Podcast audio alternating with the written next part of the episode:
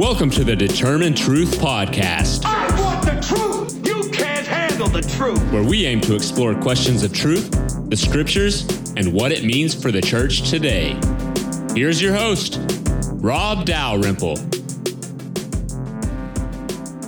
My presentation is Jesus and the call of the church. Uh, I'm going to do this in two parts. And um, uh, but what that means is I'm going to do part one tonight, and part two will be tomorrow. Uh, so my, the very first presentation tomorrow morning, I'll be picking up and finishing off wherever I leave off uh, this evening um, as well. What I want us to do now is to take what Clint has laid as the foundation for how to understand prophecy and how to understand the prophets and build on that and say, okay, now where does the New Testament pick up? Where does it, how does the New Testament fit into this timeline, fit into the story? What I love for you to understand, and those of you who come to many of my classes will know that I believe the Bible is a big story from Genesis through Revelation. And the better we understand that story and where a given book, Matthew, fits into the story, Haggai, the better we're going to understand that particular book. And as well as the, the fact that we're better we're going to understand uh, the entirety of the bible as well. All right so let me continue uh, uh, with this presentation then. Jesus and the call of the church. Let me begin by asking you four questions that you may never have thought about regarding the new testament number one since john the baptist was baptizing with the baptism of repentance matthew and mark both name, name that specifically then why was jesus baptized if Jesus is baptized with the baptism of repentance, we have a problem. He has no need to repent. Second question Why does the Gospel of Matthew begin his Gospel with a genealogy? That's Old Testament stuff. What do we need to know about this for? Matthew has a very specific intention for giving us his genealogy. Third question In Matthew chapter 1, the angel tells Joseph to name the child Emmanuel. Yet two verses later, they name him Jesus. And he's never called Emmanuel in the New Testament. Did they not hear? You should call him Emmanuel. Hey, Mary, I got a great name Joseph. Or, or Je- Joseph, Jesus. That's my name. Go with Joseph. Go with Jesus. It's been a long couple days. Number three. Why does the God, or oh, number four, number four, three, counting is not my forte either. Here we go. Why does the Gospel of John begin with in the beginning? a clear allusion to the book of Genesis. And my answer to these four questions is, is that when we come to understand the New Testament, Matthew, Mark, Luke, and John, as well as the rest of the New Testament, in an eschatological context. Now, eschatological means eschaton, the Greek eschatos, the Greek word for last, uh, ology, study of, the study of the last things, study of the last days. When we come to understand the Gospels and the rest of the New Testament, in this end times eschatological context, these types of questions will begin to make sense to us. You see, many of us have come with a framework of thinking that the last days or the end times are about the future. That's a worldview that we've come to embrace. And the reason why we're doing this particular seminar, which is kind of a biblical study seminar, isn't it? Um, but we're doing it under the umbrella of the Worldview Project is because within the Christian worldview, we actually have several worldviews affecting how we understand the last days. And when we understand the last days from a perspective of it's only about the future, then these types of questions don't really make sense. And I think we actually miss much of the New Testament story. Not only that, but we also miss the call of the church. And of course, that was point number seven in my introduction, what we want to ultimately uh, arrive at as well. So, my first point is we must understand Jesus' ministry in an eschatological context. That's letter, uh, uh, Roman number one uh, on your outline there as well. First off, let me give three justifications for understanding the New Testament in an eschatological context. First, the New Testament uses apocalyptic or end times language for numerous events in the life of Jesus. Apocalyptic is this imagery that, of course, pervades the book of Revelation. It's uh, Daniel, uh, Zechariah, parts of Isaiah, parts of Ezekiel. And we tend to think it's only about this end times, last days, future stuff. And what we don't realize is the New Testament is oozing with apocalyptic language. Now, without going into a great discourse on what apocalyptic language is, it's vivid imagery, it's imagery of the cosmic scope, uh, um, the heavens and the stars that are falling from the sky, and uh, um, just cosmic upheaval might be a good way of clarifying it. It's, it's language that uses cosmic upheaval to describe an event of significance. The coming of Jesus was an event of significance. And therefore, guess what? The Gospels use apocalyptic language to describe events relating to the life of Jesus. Let me give you a couple examples.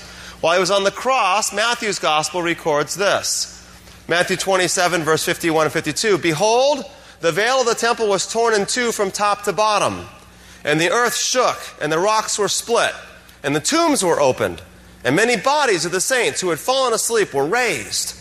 And coming out of the tombs after his resurrection, they entered the holy city and appeared to many. And you've read that and go, that's really weird. And people come up, well, you know, what does this mean? I'm not going to tell you. Um, the, the point is, it's apocalyptic language. It's cosmic upheaval language because the death of Christ was something of cosmic significance. And there's no other way to describe the death of Christ except to use cosmic language, apocalyptic language. Secondly, Matthew, Mark, and Luke all record that when Jesus was on the cross, when the sixth hour had come, darkness fell over the land until the ninth hour. You'll see darkness in apocalyptic literature, in apocalyptic language, etc. Uh, thirdly, in the book of Acts, we have the coming of the Holy Spirit. So remember, I've said the last days began with the life, death, and resurrection of Jesus and the coming of the Holy Spirit. And we cannot minimize the significance of the Holy Spirit for understanding eschatology properly. It's essential. It's the whole point, in fact, for the New Testament. And we'll get there before we're done uh, tomorrow as well.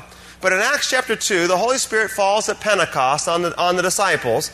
And as many of you are familiar, they begin speaking in tongues. And the people are going, What's going on? What's going on? For they're all hearing them speaking in their own language. And Peter gets up and he explains, This is what the prophet Joel has said would happen. And he quotes the, gospel, the book of Joel, chapter 2. And it says, In the last days, God, shall, God says, I will pour out my spirit upon all mankind.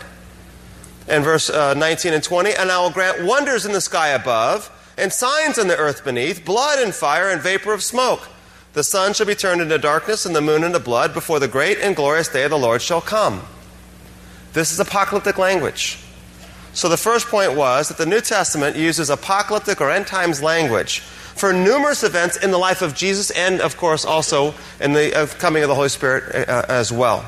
The second thing I want to point out is that the New Testament presents the teachings of Jesus in an eschatological context, meaning Jesus taught with an eschatological mindset, an eschatological language.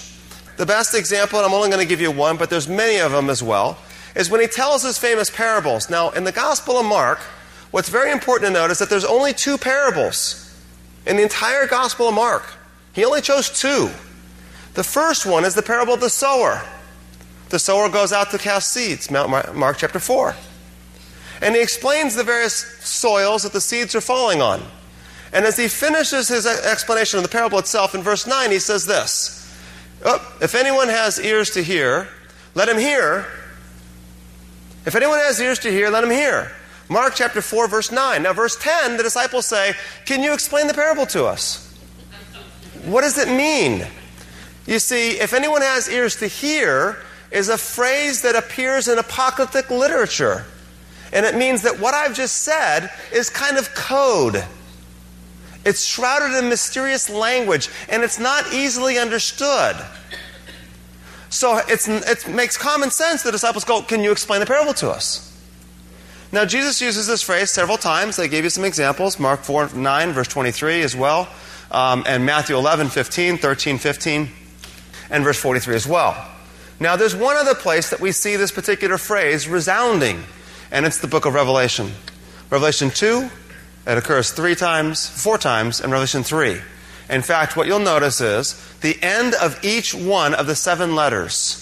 In Revelation chapters 2 and Revelation 3, there are seven letters to the seven churches.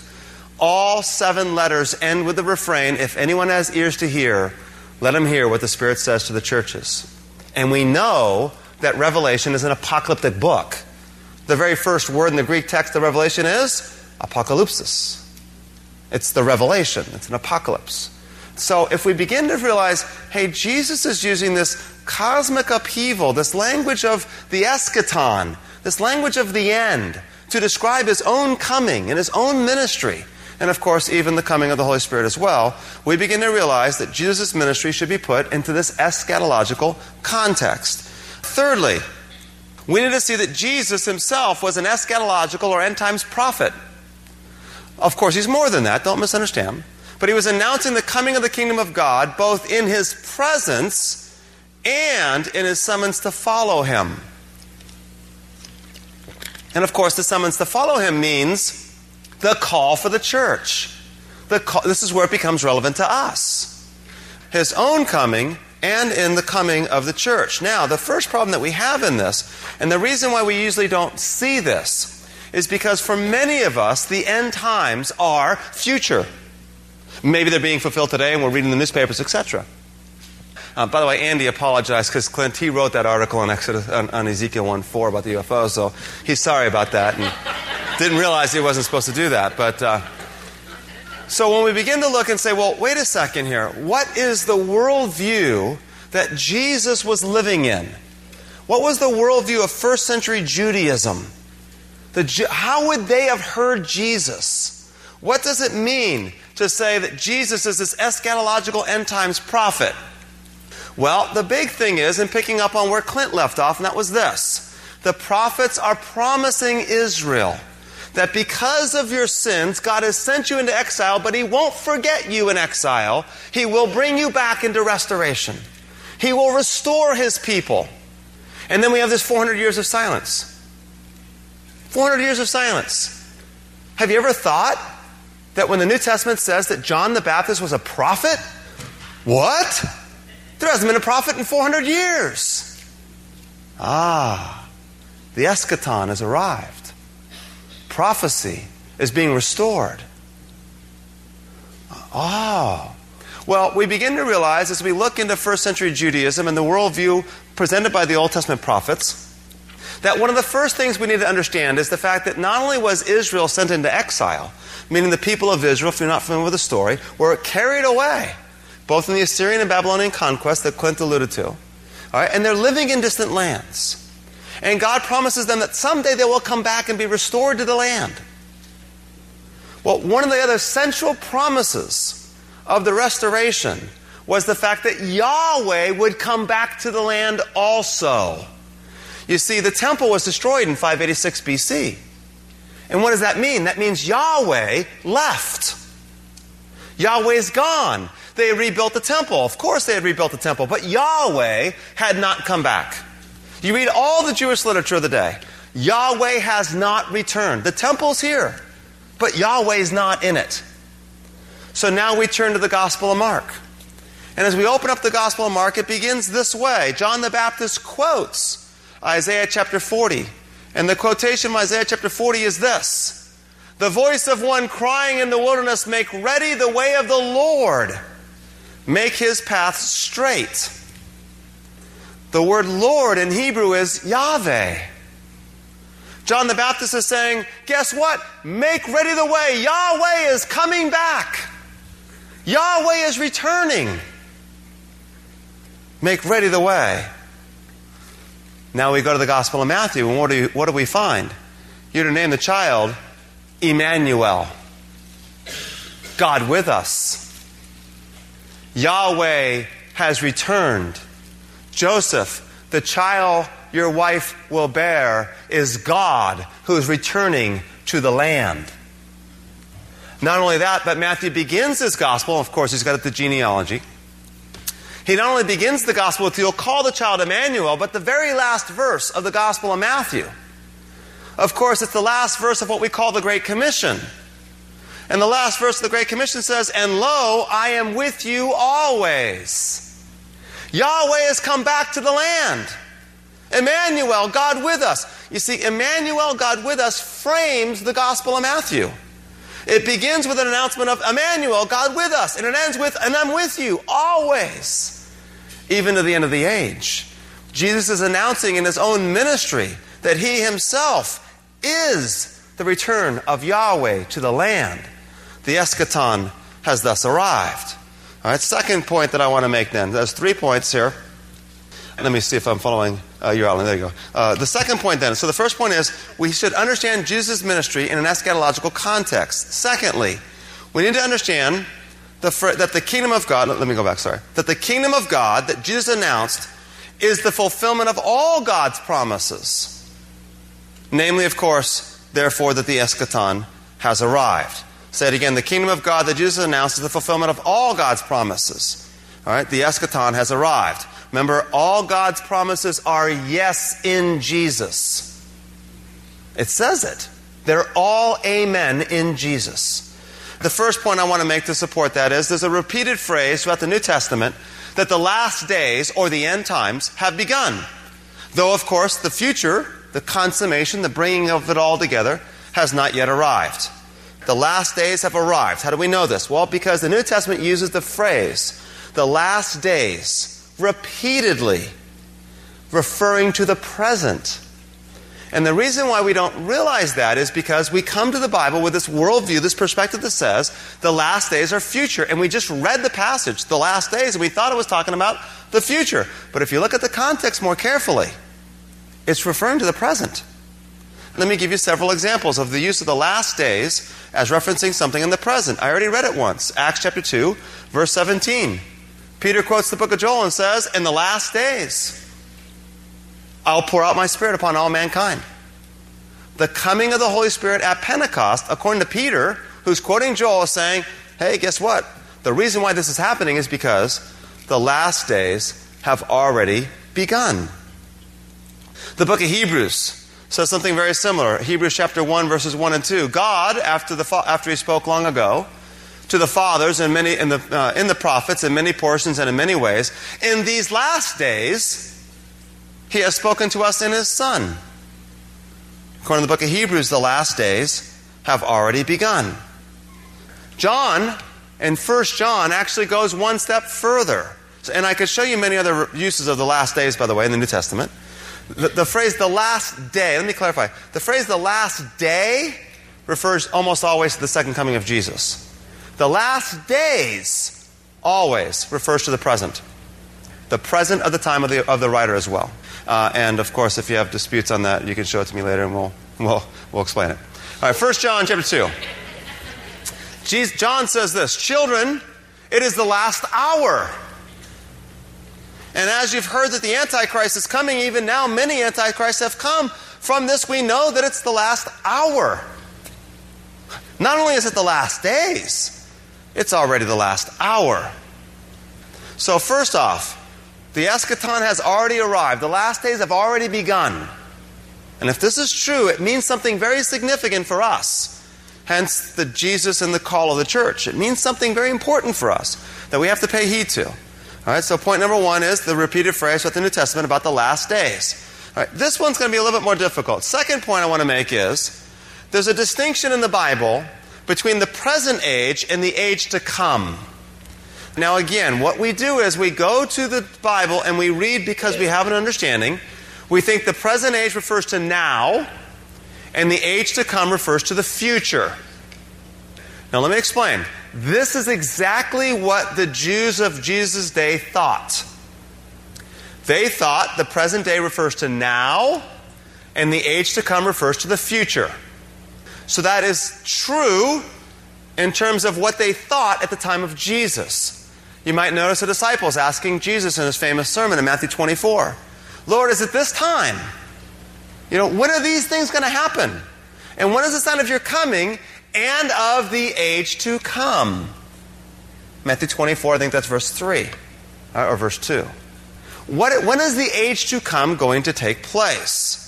All right, well, let's clarify then as we go to the New Testament the distinction between the present age and the age to come. Because what we'll find is the New Testament uses the phrase present age and age to come differently than the first century Judaism because there's been a fulfillment in Christ. Let me explain. The present age refers to the world itself. It's temporary, it's fallen, it contains sin and sinful people, and it always refers to things that are destined to perish. This is what the present age means throughout the New Testament, then. It refers to our present world, true. Things in it that are destined to perish. Paul says it's the present evil age in Galatians chapter 1 verse 4. All my references are from the New American Standard, by the way, uh, in case you're looking here as well. Ephesians 2 verse 2 says, the age of this world. So the present age is the world is temporary, it's fallen, contains sinful people, and sin, it's sin itself, and things destined to perish, etc. You might be familiar with 2 Corinthians 4 4, where it says, in whose case the God of this, well, New American Standard says world, but I can tell you the Greek text says age. The God of this age, same phrase. The God of this age has, minded, has blinded the minds of the unbelievers. So Satan is in fact the God of this age. Now we go to the phrase the age to come, and we begin to see something different. First off, the New Testament uses the phrase the age to come in contrast to the present age. The age to come is one of eternal life, it's one of immortality, it's one of redemption as promised through the Old Testament. And it is now realized in Christ by means of his death and resurrection. And it also anticipates the future coming of the kingdom of God.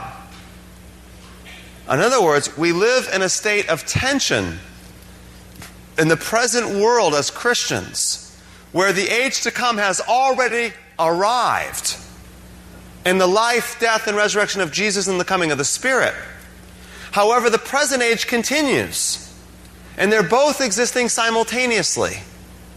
The age to come has arrived, in other words. We can confirm that the age to come has arrived. Let me skip that one. By 1 Corinthians chapter 10 verse 11. Paul says, referring to, to, events of the Old Testament, he says, These events were written for our instruction, upon whom the end of the ages have come. The age to come has arrived, in other words, says Paul.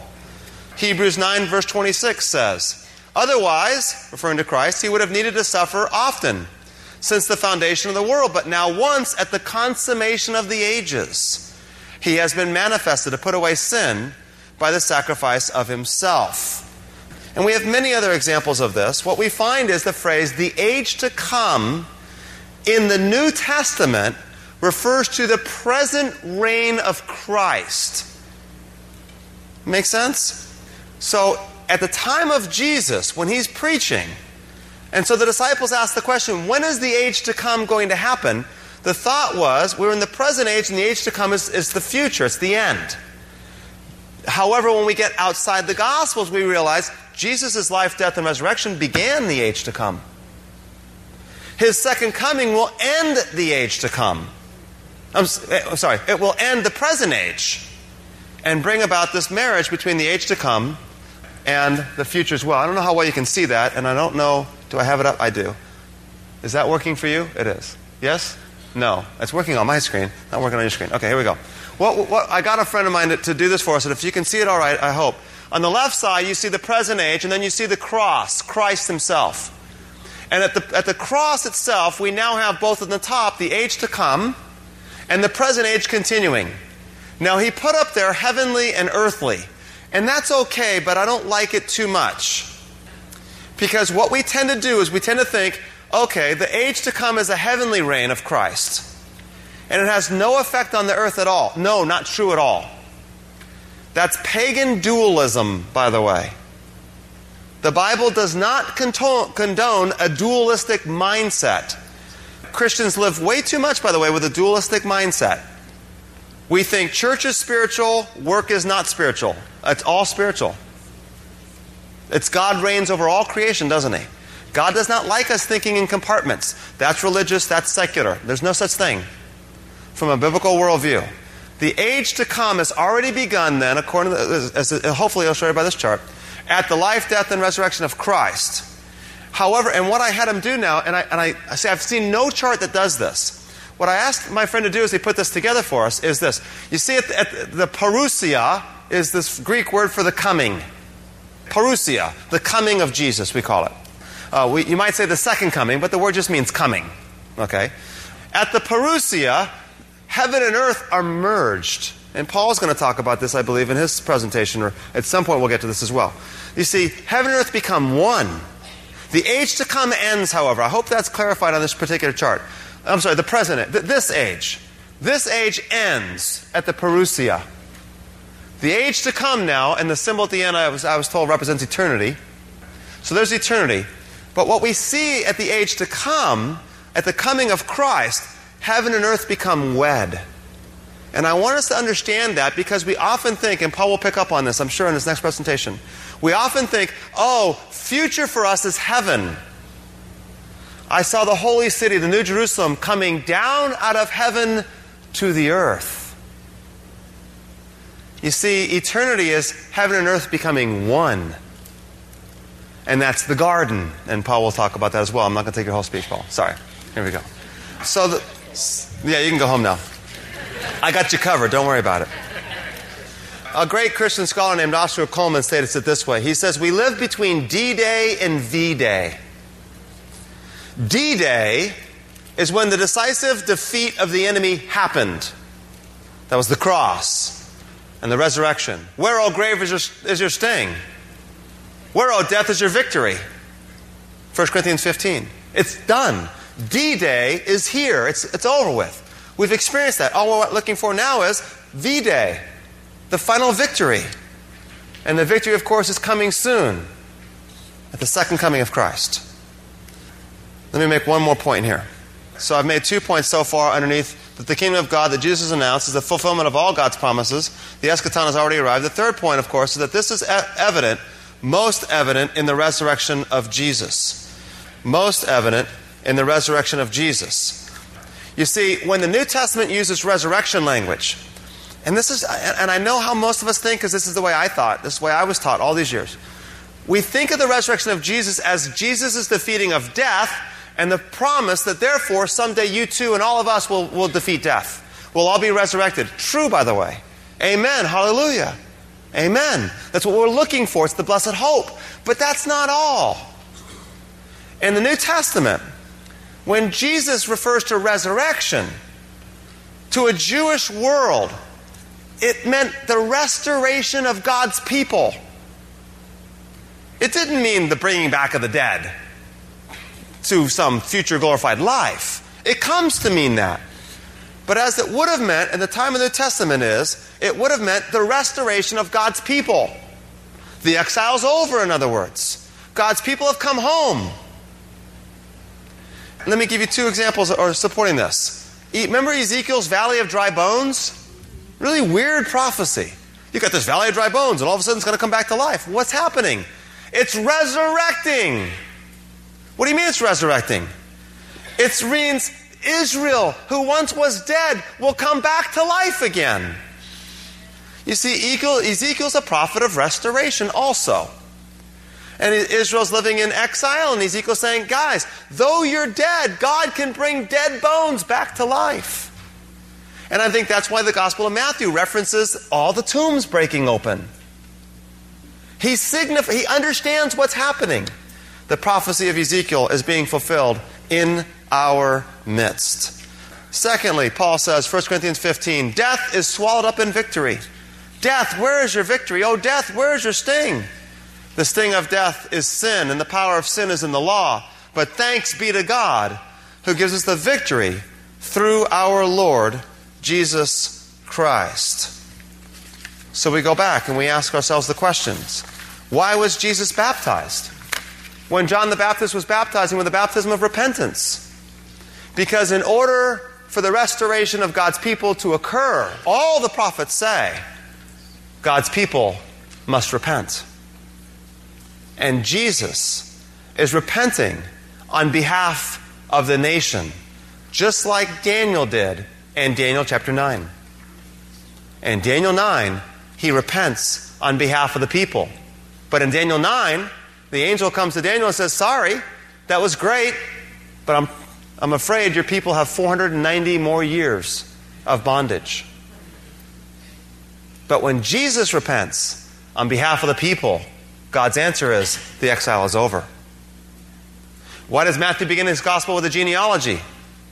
If you read his genealogy very carefully, and Matthew tells you in verse 17 of chapter 1, this genealogy is in three parts from Abraham to David. Jesus is the fulfillment of all God's promises to Abraham. From David to the exile, Jesus is the true descendant of David. He's the king of Israel.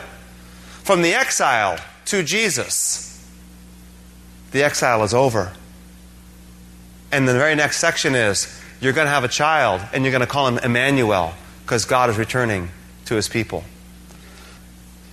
That's why they name him Emmanuel. And of course, John's gospel begins with an allusion to the, gospel, to the book of Genesis in the beginning.